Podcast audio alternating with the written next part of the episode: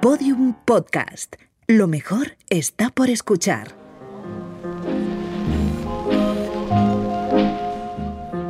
Se comete una auténtica y flagrante injusticia con nosotros dos.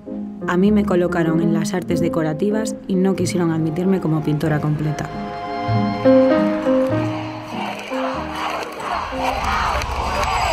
Museo Nacional Thyssen-Bornemisza presenta sororas, antiguas pero modernas. ¿En qué se parece mi vida a la de un artista de hace un siglo?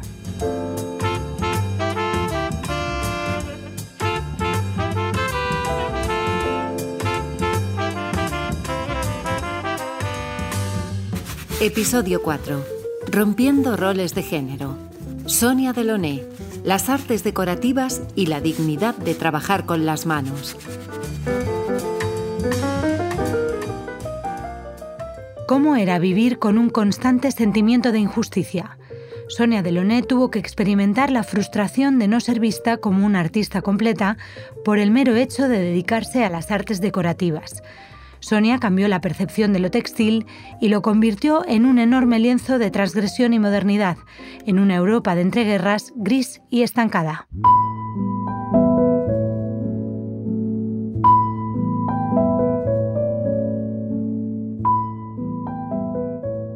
El arte textil se convirtió con ella en arte con mayúsculas, no en un arte menor, como pretendían encasillarlo en la época.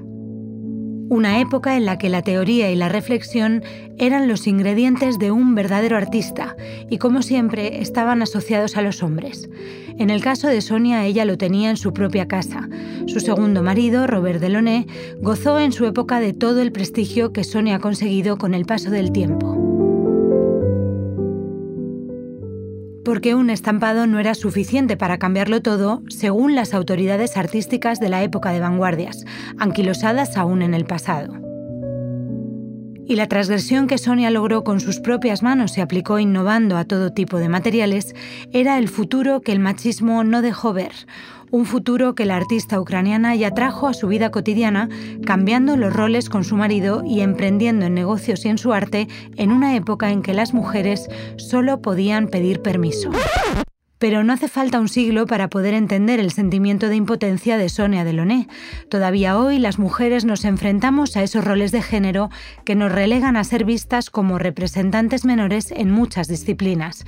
Se espera de los hombres que sean quienes teoricen los conocimientos, quienes sienten las bases, quienes razonen. En otras palabras, de ellos se espera la inteligencia y de las mujeres la aplicación práctica, el soporte, los cuidados.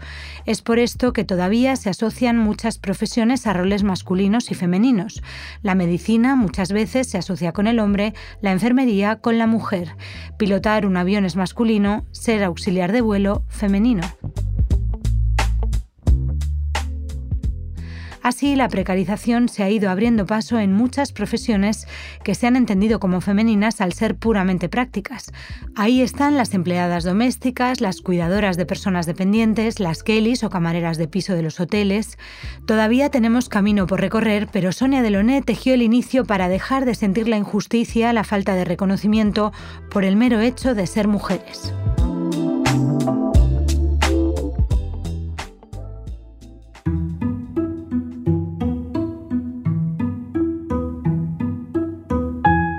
La revolución del color y los tejidos de Sonia Delaunay creó una realidad completamente nueva, no solo en el mundo de las artes decorativas. Y para descubrirla contamos hoy con Marta Ruiz del Árbol, conservadora de pintura moderna en el Museo Nacional Thyssen-Bornemisza. Bienvenida, Marta. Muchas gracias, encantada de estar aquí. ¿Quién fue Sonia Delaunay? Así para empezar. Pues eh, Sonia Delaunay es una figura fundamental para entender la vanguardia de, principios de siglo en París, no solamente por su papel de pionera en la, llegada, digamos, a la abstracción, que, fue como un reto para, los artistas de principios del siglo XX, sino porque además llevó todas sus innovaciones, como has dicho, a la vida cotidiana. Digamos, eh, esa manera que tuvo ella de fusionar arte y vida la convierte en una revolucionaria total. Pero llegar hasta allí para ella no fue nada fácil. De hecho, hay muchas Sonias Delaunay. Ella nace con otro nombre y en otro país. Ella nace en Odessa, hoy en día Ucrania, entonces el Imperio Ruso, en 1885. Es hija de una familia judía bastante humilde y con siete años su, su tío materno la adopta y se la lleva a vivir a San Petersburgo. El entorno social en el que se mueve esa nueva familia es mucho más elevado, es una, una alta burguesía que le ofrece a la niña Sara en ese momento unas posibilidades enormes de aprender un montón de idiomas, de viajar por Europa. Sabemos que viaja a Francia, a Italia, a Viena, a Alemania, veranea en Finlandia. Y hay una nota, claro, hemos dicho que se llamaba eh, Sara Stern. En ese momento pasa a llamarse Sofía Terk. Sofía, aunque todo el mundo la llama Sonia. Sonia Terk es, una niña con muchísimas inquietudes y muchas habilidades artísticas que cuando crece decide, le pide a su familia que la mande a estudiar a, que la deje mandar a ir a estudiar a Europa. Y mm, el primer lugar en 1904 donde Sonia va a estudiar es en Karlsruhe, en Alemania pero en pronto, en 1906, ella se da cuenta que donde verdaderamente están pasando las cosas es en París y se va a París. Digamos que esto para una familia rusa de la alta burguesía era hasta cierto punto aceptable, como un periodo prematrimonial en que la niña pues vive su aventura, pero en 1908 eh, intentan que vuelva. Le dicen, bueno, ya, ya se ha acabado y, digamos, sigue tu destino, ¿no? Que es el ser una madre de familia, casarse. Entonces, eso era lo que esperaban de ella, entonces. Eso era lo que esperaban de ella, claro. Lo que se esperaba en general de todas las mujeres en, hasta hace muy poco. Y entonces ella se revela y la manera que tiene de evitarlo es casarse con un, con un amigo suyo, que es también su marchante, su galerista, que se llama Wilgemude. Wilgemude es un alemán instalado en París que, es homosexual. Entonces hacen lo que se llama un matrimonio blanco, un matrimonio de conveniencia. Ella consigue no, no irse de, Francia y él consigue pues acallar habladurías. Y este matrimonio va a durar muy poco porque Wilhelmude le presenta a Robert Delaunay, que es otro artista, y eh, enseguida eh, se van a enamorar. Eh, ella se va a quedar embarazada y se van a casar en noviembre de 1910. En 1911, en enero, nace su hijo, digamos que ella, bueno, mm, consigue evitar el destino que su familia tenía pensado para ella. Sabemos que una de las primeras piezas que iniciaron el camino en el arte textil fue justo la manta que tejió para su hijo. ¿Cómo era esa familia que creó con Robert Delaunay? Hay una cita maravillosa de Apollinaire que a mí me parece como que te sumerge un poco en ese mundo que fue eh, la vida de los Delaunay. Él, él, dijo, al despertarse, los Delaunay hablan pintura. Y Sonia, Sonia Delaunay, al final de su vida, en 1978, de manera retrospectiva, decía que Apollinaire no exageraba que habría podido además añadir que respiran, viven pintura e incluso pintan en la ropa de cama. Así era. Y es verdad, y mm, si, mm, bueno, si los que nos están escuchando se meten en la página del Centro Pompidou y buscan una de sus obras principales que se llama el Bal que representa es una gran tela em, de como de cuatro metros de, largo, de ancho, digamos, o sea, es como muy horizontal, donde se representa un, baile de, en, el Balboulier, que era un lugar en Montparnasse donde ellos iban a bailar. Verán que la técnica es tela de colchón. O sea, literal. Ellos pintaban sobre todo lo que tenían, incluyendo sus sábanas, sus telas, sus... Y entonces, bueno, pues en este momento eh, amor y arte convergen ellos vienen de, mm, bueno, de entornos sociales diferentes, porque él es francés, ella es una rusa de origen ucraniano. Em, eh, artísticamente vienen de mundos distintos. Él, él se ha formado, digamos, su primera evolución está muy inspirada en lo que había hecho Cézanne, mientras que ella, a quien admiraba totalmente, era a, a. Entonces, ahí convergen ellos y van a tener una vida para el arte en la que van a tener un proyecto común. Una, y, ese proyecto común va a ser inspirados por ese momento de progreso total en el que viven. Tenemos que pensar que es antes de la Primera Guerra Mundial, es justo el principio del siglo XX. Se confía totalmente en esa nueva vida moderna, en el, en el ajetreo de las ciudades, la electricidad, mm, los trenes, ¿no? toda esa maquinaria que está surgiendo. Ellos empiezan a ver ese movimiento, cómo ese movimiento afecta a cómo vemos nosotros los objetos, cómo la luz al, fijarse en los objetos los diluye y cómo los colores empiezan a dialogar. Entonces, ellos crean un, movimiento artístico que llaman simultaneísmo, que es eh, básicamente eso, analizar la realidad para quedarnos solo con los colores y hacer que los colores complementarios dialoguen y creen, y creen movimiento en nuestro ojo. Es llamativo pensando que, tenemos una pareja de artistas en este momento hay, muchos, hay muchas parejas de artistas que cuando se casan, uno de los dos deja de trabajar. Y claro, generalmente esa, persona que deja de trabajar es la mujer. En este caso pasa un poquito. Cuando ellos se casan, ella está embarazada y quizá por eso la producción de, de Sonia Delaunay disminuye mucho. Y además, ella parece como que mm, en esta primera etapa deja de pintar y favorece el arte del bordado se puede pensar que esto es como una manera de, dar protagonismo, de, no hacer sombra a su pareja, pero también está muy relacionado, como vamos a ver después, eh, con, sus orígenes eh, rusos y ucranianos. Y el hecho de mm, esta convivencia de ellos mm, sí que va a haber como una separación de roles. Él va a ser siempre el teórico, él va a escribir sobre este movimiento que se han inventado, que es el simultaneísmo. Va a, crear, va a escribir muchos tratados. Uno de ellos se va, a, se va a llamar La Luz, la Lumière, y lo va a publicar en 1912, mientras que Sonia va a tener ese papel de llevar el arte a la vida cotidiana, ¿no? Y uno de estos objetos es el que tú has mencionado al principio, esta colcha que ella hace para, para su hijo. Y es muy gracioso porque ella ella no es teórica, pero ella en este, en este libro que, que os cuento, que publica en 1978, porque vive muchísimos años, se muere con, con más de 90 años, eh, recuerda este momento en el que hizo la colcha, ¿no? Y dice así, le hice una colcha con trozos de tela a mi hijo Charles va a ser su único hijo, hijo, hijo único. Así lo hacen las campesinas rusas. Al ver cómo estaban colocados esos fragmentos, mis amigos exclamaron, pero si es cubista y he seguido aplicando a otros objetos esa manera de construir.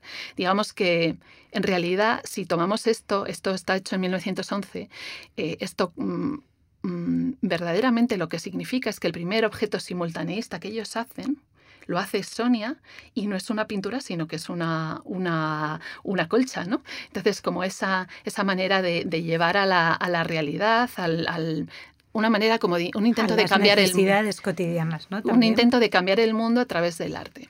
De todas maneras, nos está pasando eh, a lo largo de los diferentes episodios que ya hemos grabado este podcast, que ganas, en muchos casos, de tener una mirilla por la que espiar esta casa en concreto, que también nos ha pasado con Isabel Quintanilla y con, y con los anteriores episodios, ¿qué veríamos ¿no? por esa mirilla si, si te dejasen 10 eh, minutos eh, ver qué pasaba en esa casa?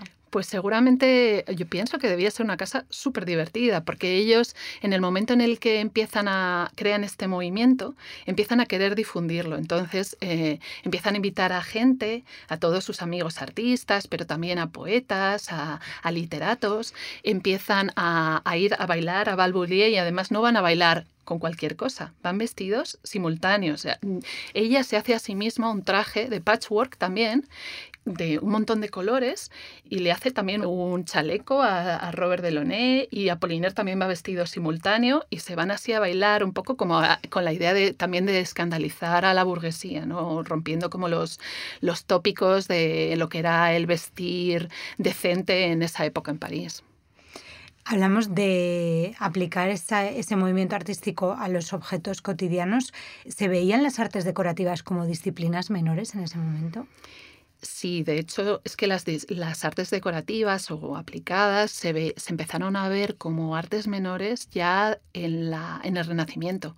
Desde el momento en el que se, hace esta distinción entre bellas artes, como bellas artes que son, o sea, digamos que hay que, si nos, si nos remontamos al pasado, pensar que son eh, pintores, escultores, arquitectos de la Italia del Renacimiento los que empiezan a decir, nuestro trabajo es intelectual, no es manual. Entonces, Ahí se separan unas cuantas artes y hay otras tantas que se quedan rezagadas y que se em, consideran artesanías.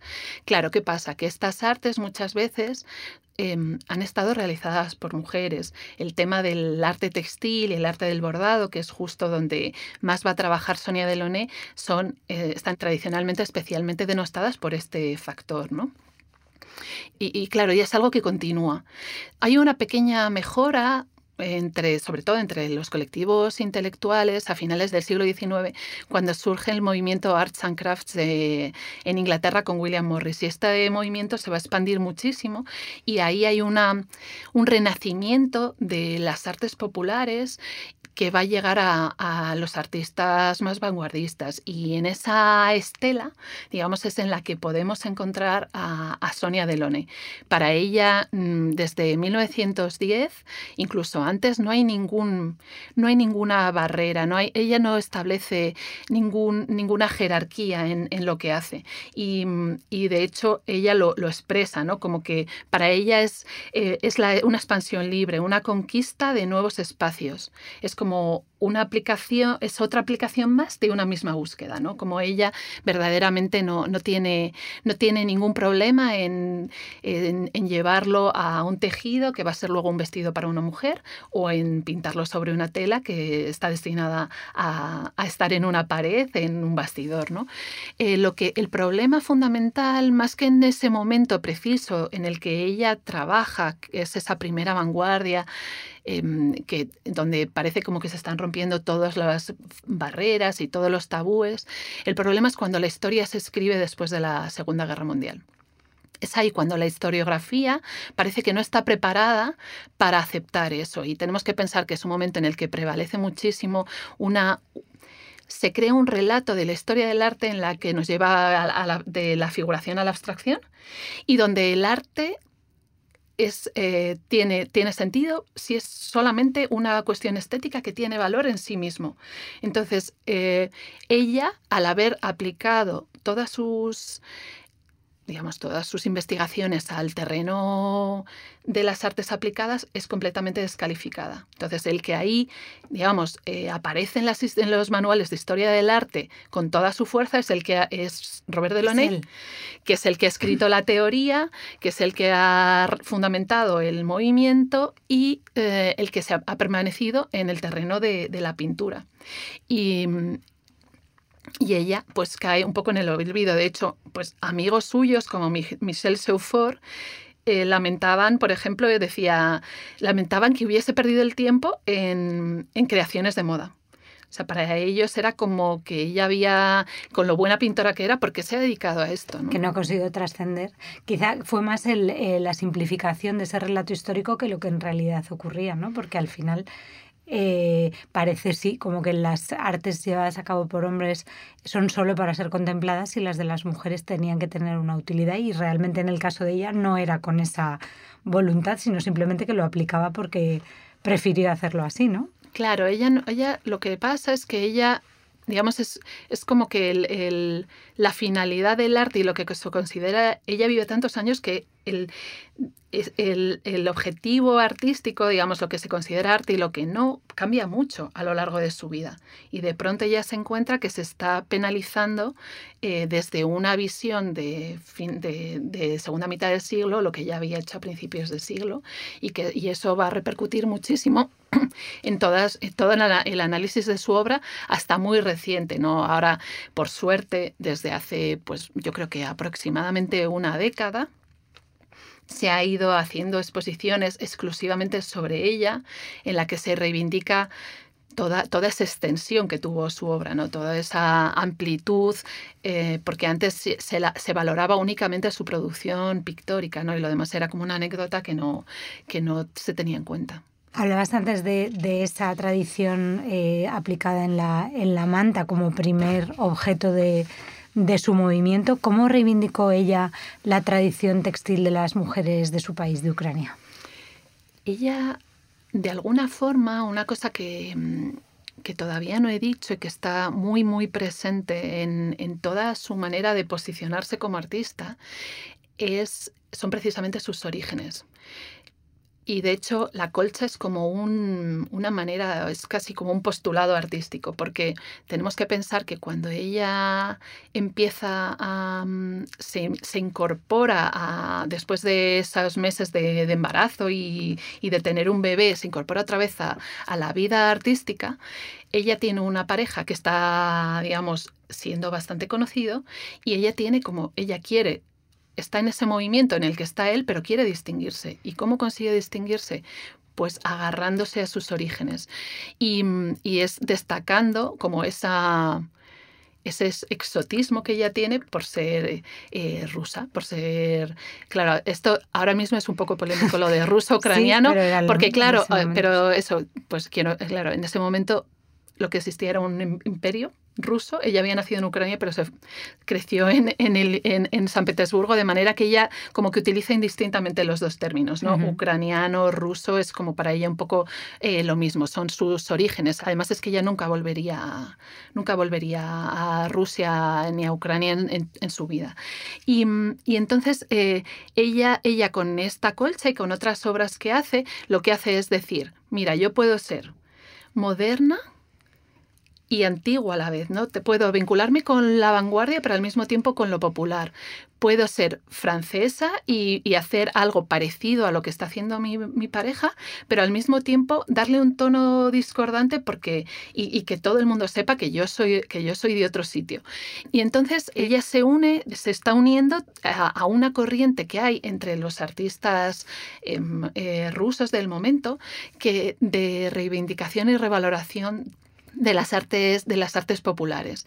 Por ejemplo, ella cuando llega a, mm, Francia se hace muy amiga de Alexandra Exter, que también es una artista ucraniana, que también tenemos en la colección Thyssen, y que y ella, eh, em, Alexandra Exter, está llegando a exponer em, bordados eh, ucranianos hechos en talleres de Ucrania junto a sus pintoras en exposiciones de 1908. Digamos que es un ella eh, es, una cosa que no se puede olvidar, que ella tiene esos orígenes eh, muy, muy fuertes, eh, está muy enraizado en su producción y de hecho muchas veces cuando vemos esa, mm, esa versatilidad que tiene y lo comparamos con otras artistas de orígenes rusos o de otras eh, repúblicas exsoviéticas, vamos a darnos cuenta que, está muy, muy ligado a, lo que hacían, a lo que hacían ella, esas otras artistas. ¿no? Entonces, em, contribuyen muchísimo a, mm, a perpetuar el arte popular, a, revalorizarlo y muchas veces incluso es, es, muy curioso porque los talleres se refundan en esta época. Es como que con el impulso que les da la vanguardia a las artes populares, se abren nuevos talleres, de pronto dejan de pintar, de crear los, lo, típicamente popular y empiezan a llevar diseños que hacen estos propios artistas a, los bordados, a los tejidos. Entonces ahí hay como un diálogo súper bonito y muy interesante con las, con las artes aplicadas. Eso te iba a decir que a mirar las tradiciones como desde otro punto de vista y revisitarlas, que es al final algo que también ahora mismo está muy de actualidad, ¿no? que es algo que yo creo una constante en la historia del arte en general. ¿Qué significó Madrid en la vida de Sonia Delaunay? Madrid fue importantísimo para ella. Vamos, eh, la estancia en la península ibérica ella la recordaba como de los momentos más felices de su vida. Ellos, Sonia, Robert y Charles, los tres, llegan eh, aquí en 1914, en verano, a pasar el verano en Fuenterrabía y les sorprende la, la Primera Guerra Mundial. Entonces, para que él no tenga que incorporarse a filas, deciden quedarse aquí y viven una temporada en Barcelona, están en Portugal, pasan por Madrid, pero donde más tiempo pasan va a ser en Madrid. España y Portugal les fascinan por la luz, primero. Claro, ellos con esa investigación que ellos tenían de, del, color. y de la luz, del análisis de la luz, de pronto llegan aquí y los colores son como el triple de, fuertes, estos cielos ¿no? de Madrid, les impacta muchísimo. Luego ella otra vez de pronto visita los mercados, las calles, le recuerdan otra vez a, su infancia mm, ve como, como, una, vida, una vida en la calle que, en París no existía, pero que sí que recordaba de, sus orígenes en su país. Y mm, para ella es una revolución totalmente el descubrimiento del, del flamenco bueno, como muchos artistas también que pasaban por España, ¿no? Entonces, eh, pero sobre todo en lo que, en lo que a Madrid eh, se refiere, o sea, esto va a tener un impacto en su arte, pero sobre todo es que ella está en Madrid en 1917 cuando eh, estalla la y triunfa la Revolución Rusa. Y ella, que hasta ese momento había vivido tranquilamente de las rentas que le llegaban de, de San Petersburgo, de una casa que había heredado, se queda sin nada. Entonces, todas esas ideas que ella había desarrollado en París, de llevar el arte a la vida, de crear vestidos, mm, cojines, eh, anuncios publicitarios, de pronto mm, se convierte en una necesidad. O sea, ella no tiene con qué vivir, vamos, no tienen con qué vivir. Entonces ella em, decide tirar por ahí y ver cómo, cómo les sale el experimento. Entonces, en España, en Madrid, es donde conoce a Diaghilev, al empresario ruso de los ballets rusos y hacen su primera colaboración con, él, aunque el, ballet se va, luego se va a presentar en Londres, pero toda la gestación del ballet Cleopatra se hace, se hace en Madrid. Y luego ella va a abrir una tienda la primera vez que ella va a vender al público va a ser en, va a ser en Madrid, en, una boutique que llamó Casa Sonia y que, y que tuvo como clientes pues a, la, a la, sobre todo a la, a la aristocracia, a la aristocracia madrileña de ese momento salen en, muchos blancos y negros de la época, se puede rastrear las creaciones que fue haciendo Sonia Delaunay, cómo decoró casas, cómo vendió vestidos. por ejemplo, las niñas, las, hijas de los marqueses de Urquijo son un, ejemplo. ¿Dónde estaba la tienda? Estaba en su casa en la calle Columela, que está. La calle Columela es una callecita muy pequeña que está casi en, la puerta de Alcalá, muy cerquita del retiro.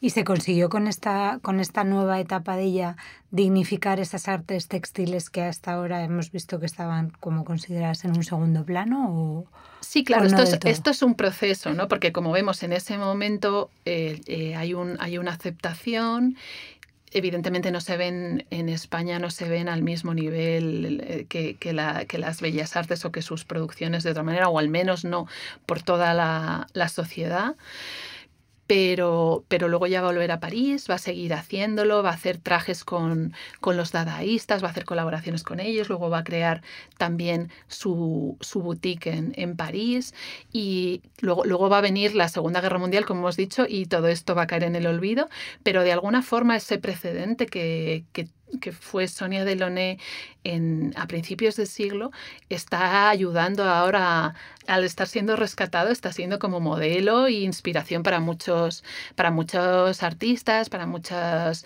eh, diseñadores que, que, están haciendo ahora su trabajo. ¿no? Eso te iba a decir que también en esos años empezó la moda a empezar a ser una categoría que tomaba relevancia más allá de lo que había sido hasta ese momento, que era algo de modistas, desastres mucho más pequeño, y empiezan los grandes diseñadores un poco paralelamente a coger relevancia también. Sí, es, es justo, es un, es un momento de, de muchísimo cambio, efectivamente. Pues Marta Ruiz del Árbol, conservadora de pintura moderna del Museo Nacional Thyssen-Bornemisza, muchísimas gracias por trasladarnos a, a, esa, a ese mundo, a esa casa en la que creo que todos nos gustaría pasar un rato y a la obra de, de Sonia Delaunay, que ha sido muy interesante.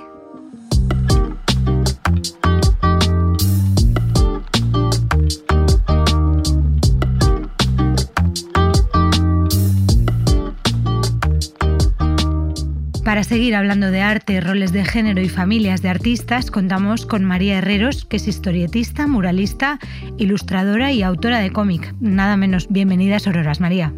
Muchísimas gracias. En este podcast hemos hablado con muchas mujeres que han sido artistas en contextos pensados para hombres. ¿Qué crees que ha cambiado la forma de ser artista y ser mujer a día de hoy? Uf, eh, mira, yo siempre digo que, bueno, ser mujer en este mundo ya es difícil. Eh, ser mujer y artista es como un doblete difícil y en mi caso ser mujer artista y madre es como es como el triplete el de... doble, ver- doble tirabuzón y, Eso es, voy a ver dónde está el tope, ¿no? A ver hasta dónde puedo aguantar. y en ese sentido crees que eh, de- con respecto a la época de la que de la que hablábamos, la época de Sonia Delaunay, aún así se han conseguido cosas que ha cambiado el contexto de las mujeres artistas. Eh, a ver, eh, es innegable que en lo que respecta a instituciones, legalidad y tal, hemos conseguido muchos avances. Tardan mucho en verse en lo que es en la vida de a pie de calle y, y, y bueno, el arte siempre ha ido un poco por, por delante de, en- al menos en mi opinión, por delante en modernidad, ¿no? Respecto a, a, lo mejor luego al grueso de, la población que matrimonios que, que, que se han respetado, algunos artistas a otros, aunque luego de cara a fuera de su casa no tenían la misma igualdad. Y, y bueno, pues eh, por ejemplo en el caso de, de Robert y Sonia de Delaunay, pues bueno, eh, había unos muy buenos entendimientos, pero no siempre es el caso. Pensarías que a lo mejor un sector como el nuestro es muy progresista y, y no vas a encontrar desigualdades y después, bueno, pues te las, te las encuentras muchísimo. Eh, no es que nosotras tengamos menos acceso al mundo del arte, pero esperan de nosotras cosas diferentes de las que esperan de ellos. Y que quizá mismo mérito hay menos reconocimiento, ¿no? Que eso es, yo creo, una de las reivindicaciones habituales. Sí, a ver, eh, sobre todo lo que yo he notado, por ejemplo, es, eh, pues, eh, mm, suele pasar y se comenta mucho lo, que el- ellas quedan como más relegadas a artes menores, ¿no? Y a lo mejor, bueno, yo, eh, como has comentado antes, todos los, los palos que toco, que son muchos, eh, yo lo he notado muchísimo. Por ejemplo, eh, a la hora de hacer ilustración vas a encontrar normalmente casi más mujeres que hombres, por ser considerado un arte menor, por ser un arte aplicada o comercial, ¿no? Mm. Y en cambio, si, si te vas a temas de galería, arte contemporáneo y tal, te va a pasar lo contrario, ¿no? Todo y que ahora se está como pidiendo y se está demandando mucha artista mujer, eh, hay como mucho boom de, de pintoras mujeres, cosa que me parece muy bien. Y siempre es bienvenido, aunque sea de repente a lo mejor como muy em, como muy repentino, ¿no? De esto, entre comillas, una moda, pero bueno, todos son, son buenos momentos en los que a lo mejor afianzar y, y aprovechar las oportunidades. Es cierto que, que a lo mejor de las mujeres se pide un perfil como más asociado a un físico o un cierto lifestyle o una cierta imagen y o una cierta edad incluso, ¿no? Como que como que se buscan muchas mujeres pintoras ahora, pero como jóvenes Pero que molen. que molen, sí, jóvenes con cierto aspecto. Eh, bueno, luego si tienes hijos ya eh, directamente, eh, por contarte a lo mejor alguna diferencia con, con mi pareja, eh, tipo pues por ejemplo a mí me mandan mails eh, cada vez que he tenido hijos, que tengo dos bebés, en plan, bueno María, pues nos imaginamos que estarás a tope, estarás súper liada con los bebés, pero bueno, te cuento este proyecto por si te encaja. Pero Y a él no.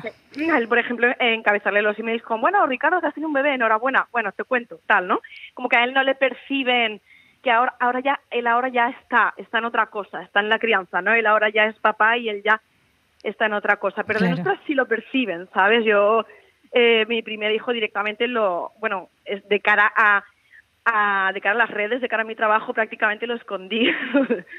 Que es algo que pasa a muchas mujeres en todos los ámbitos de sí, trabajo. porque sabes que de repente te encasillan, ¿no? Entonces, para eh, no darles la oportunidad de meterte en ese saco en el que tú sabes que hay como oportunidades menos variadas, pues Hmm. directamente directamente no, no darles ni la oportunidad de hacerlo, ¿no? Ahora con mi segundo hijo ya he aprendido y ahora, uf, pues eh, ya como que no no no no no me plan- no me no me lo cuestiono tanto, ¿no? Como que tiro hacia adelante y y sé que hay esas barreras, pero bueno, trato de romperlas por como por ejemplo, ¿no? Claro. Sin decir mucho, simplemente mostrando y y quizá pues también un poco ayudar a las que vienen detrás, sabes que me escriben muchas diciendo María, ¿Cómo, qué cómo bien". lo haces? Claro. Claro, no me, les digo mal, lo hago mal, ¿no? A base de, a base de agobios, ¿no? Pero, pero me escriben muchas y me dicen, María, qué bien verte haciendo esto, porque yo voy a ser mamá, tengo dudas, tal, y, y pues me da mucha ternura, ¿no? Ver cómo, cómo lo pasamos todas. Y que todas tenemos al final como el mismo miedo a, a desaparecer, que es algo muy, muy clave en esa etapa. Eh, hablabas de tu pareja, de Ricardo Cabolo. Hemos estado en este podcast también hablando de la casa de Sonia y Robert Deloné. Eh, ¿Cómo es eh, crear una familia con otro artista? Porque en el caso de Sonia sí que hablábamos de esa casa en la que se pintaban los colchones, que los niños, o sea, que su hijo creció con esas referencias. si pudiéramos mirar por, por una rendija eh, lo que pasa en vuestra casa, así a diferencia de lo que sería un hogar más convencional. ¿Cómo es esa convivencia? Es como que para nosotros es súper normal, ¿no? En plan, no estamos todo el día siendo artistas, o al menos eso yo creo. En plan, eh, lo mismo vemos, yo qué sé, decimos, ay, ciclo Fellini o un documental interesante que lo mismo vemos La Isla de las Tentaciones, ¿me entiendes? La verdad es realista. que tenemos también, queremos nuestros momentos también de encefalograma plano, ¿me entiendes? Pero sí que es verdad que se une en nuestra vida mucho el estar constantemente, tener una persona en la que de repente te surge una idea, un concepto, un proyecto y, podemos hacer constantemente feedback el uno con el otro de ideas. Eh, es como tener a disposición todo el rato como alguien para hacer brainstorm. Claro, y, este, un estímulo eh, creativo bestial. Claro, y alguien como que conoce tu carrera a fondo, ¿no? Y a lo mejor dices, ah, pues sí, claro, tiene sentido que quieras hacer esto porque tu trayectoria va por aquí o allá y ahora recoges el guante de aquello que hiciste y es como, o sea, eso es perfecto, eso es genial y bueno, yo lo valoro mucho que los dos lo tenemos. Claro, poder ayudaros mutuamente. ¿Y notas alguna diferencia en cuanto a cómo perciben lo que él hace eh, con respecto a lo que haces tú por cuestión de, género, sí? Totalmente, sí. Eh, bueno, aparte de lo que te comentaba, que de nosotras esperan como un cierto aspecto o una cierta edad, eh, de ellos, por ejemplo, casi que la madurez es como un plus y, y bueno, pues a lo mejor como que cuando ya, cuando, por ejemplo, en el, en el aspecto de los encargos comerciales, cuando tiras más a marcas y tal, no lo digo solamente por, por mi trabajo, también hay otras compañeras cuyos trabajos quizás son más aptos para comercial que el mío, como que cuando son grandes marcas o se, se manejan así presupuestos más altos, como que siempre les veo sacar artistas hombre, la verdad, y es un poco decepcionante. Como si a lo mejor nosotros no fuéramos capaces de, no sé, ¿sabes?, de hablar de un presupuesto, de un briefing, de un tal. Y como si su, su obra por defecto mm, eh, fuera más valiosa también. Más que la obra lo veo más por, por prejuicios, ¿no? Como de que se, si van a invertir un cierto dinero, como que se fían más de alguien que, no sé por qué, mm, pero pero bueno, pues bueno, sí sé por qué, o sea, no tengo la explicación como como práctica, pero bueno, porque es una son son mini mini sucesos, mini prejuicios diarios que todos tenemos. ¿Y qué crees que aportó precisamente Sonia Deloné sin saberlo seguramente al progreso de las mujeres, tanto las artistas como las que no lo eran? Bueno, algo curioso de Sonia para mí es que tanto ella como otra mujer que admiro mucho eh, Georgia O'Keeffe, las dos como que renegaron del feminismo y esto hay que ponerlo en contexto porque ellas en, sus, en su época, en los años 20, en los años 30, su feminismo, que para mí era de ejemplo y de batalla, era feminismo práctico del día a día, solo con su vida, con vivir su vida, eso era revolucionario, ¿no? Hmm. Pero como que ellas lo que, mm, lógicamente ellas eh, querían huir de, de lo que es ser mujer y de la feminidad, porque se lo arrojaban constantemente, ¿no? Como arma arrojadiza el ser mujer.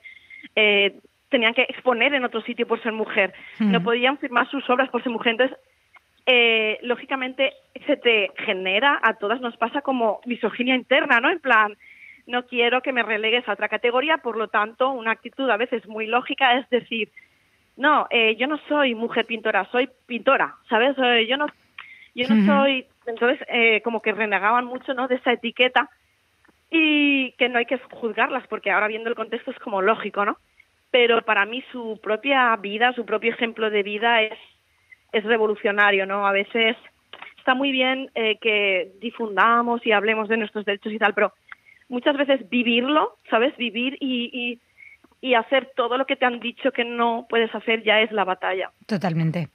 Pues María, muchísimas gracias por estar con nosotros este ratito y por dejarnos también mirar un poco por esa mirilla de, tu casa eh, y de esa casa de artistas en el siglo XXI. Podemos decir que la dignidad de trabajar con las manos está empezando a ser reconocida, en el arte y en la vida, y es que sin esas manos siempre asociadas a las mujeres, ningún progreso hubiera sido posible. Por eso debemos dar las gracias a figuras como Sonia Deloné, pero también a personas que dedicaron cada día a dejarse la piel en trabajos precarizados y mecánicos para que otras mujeres podamos reflexionar y ser valoradas hoy.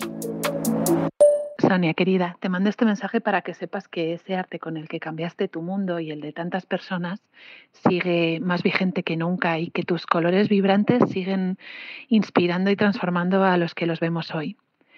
Ojalá pudieras ver las múltiples exposiciones que celebran tu legado y que devuelven toda tu obra, incluido tu trabajo en el terreno del diseño y la moda, al lugar que corresponde. Un besazo y gracias por llenar tu vida y por extensión la de los demás de tanto color. Hola Sonia, soy María Herreros desde 2024.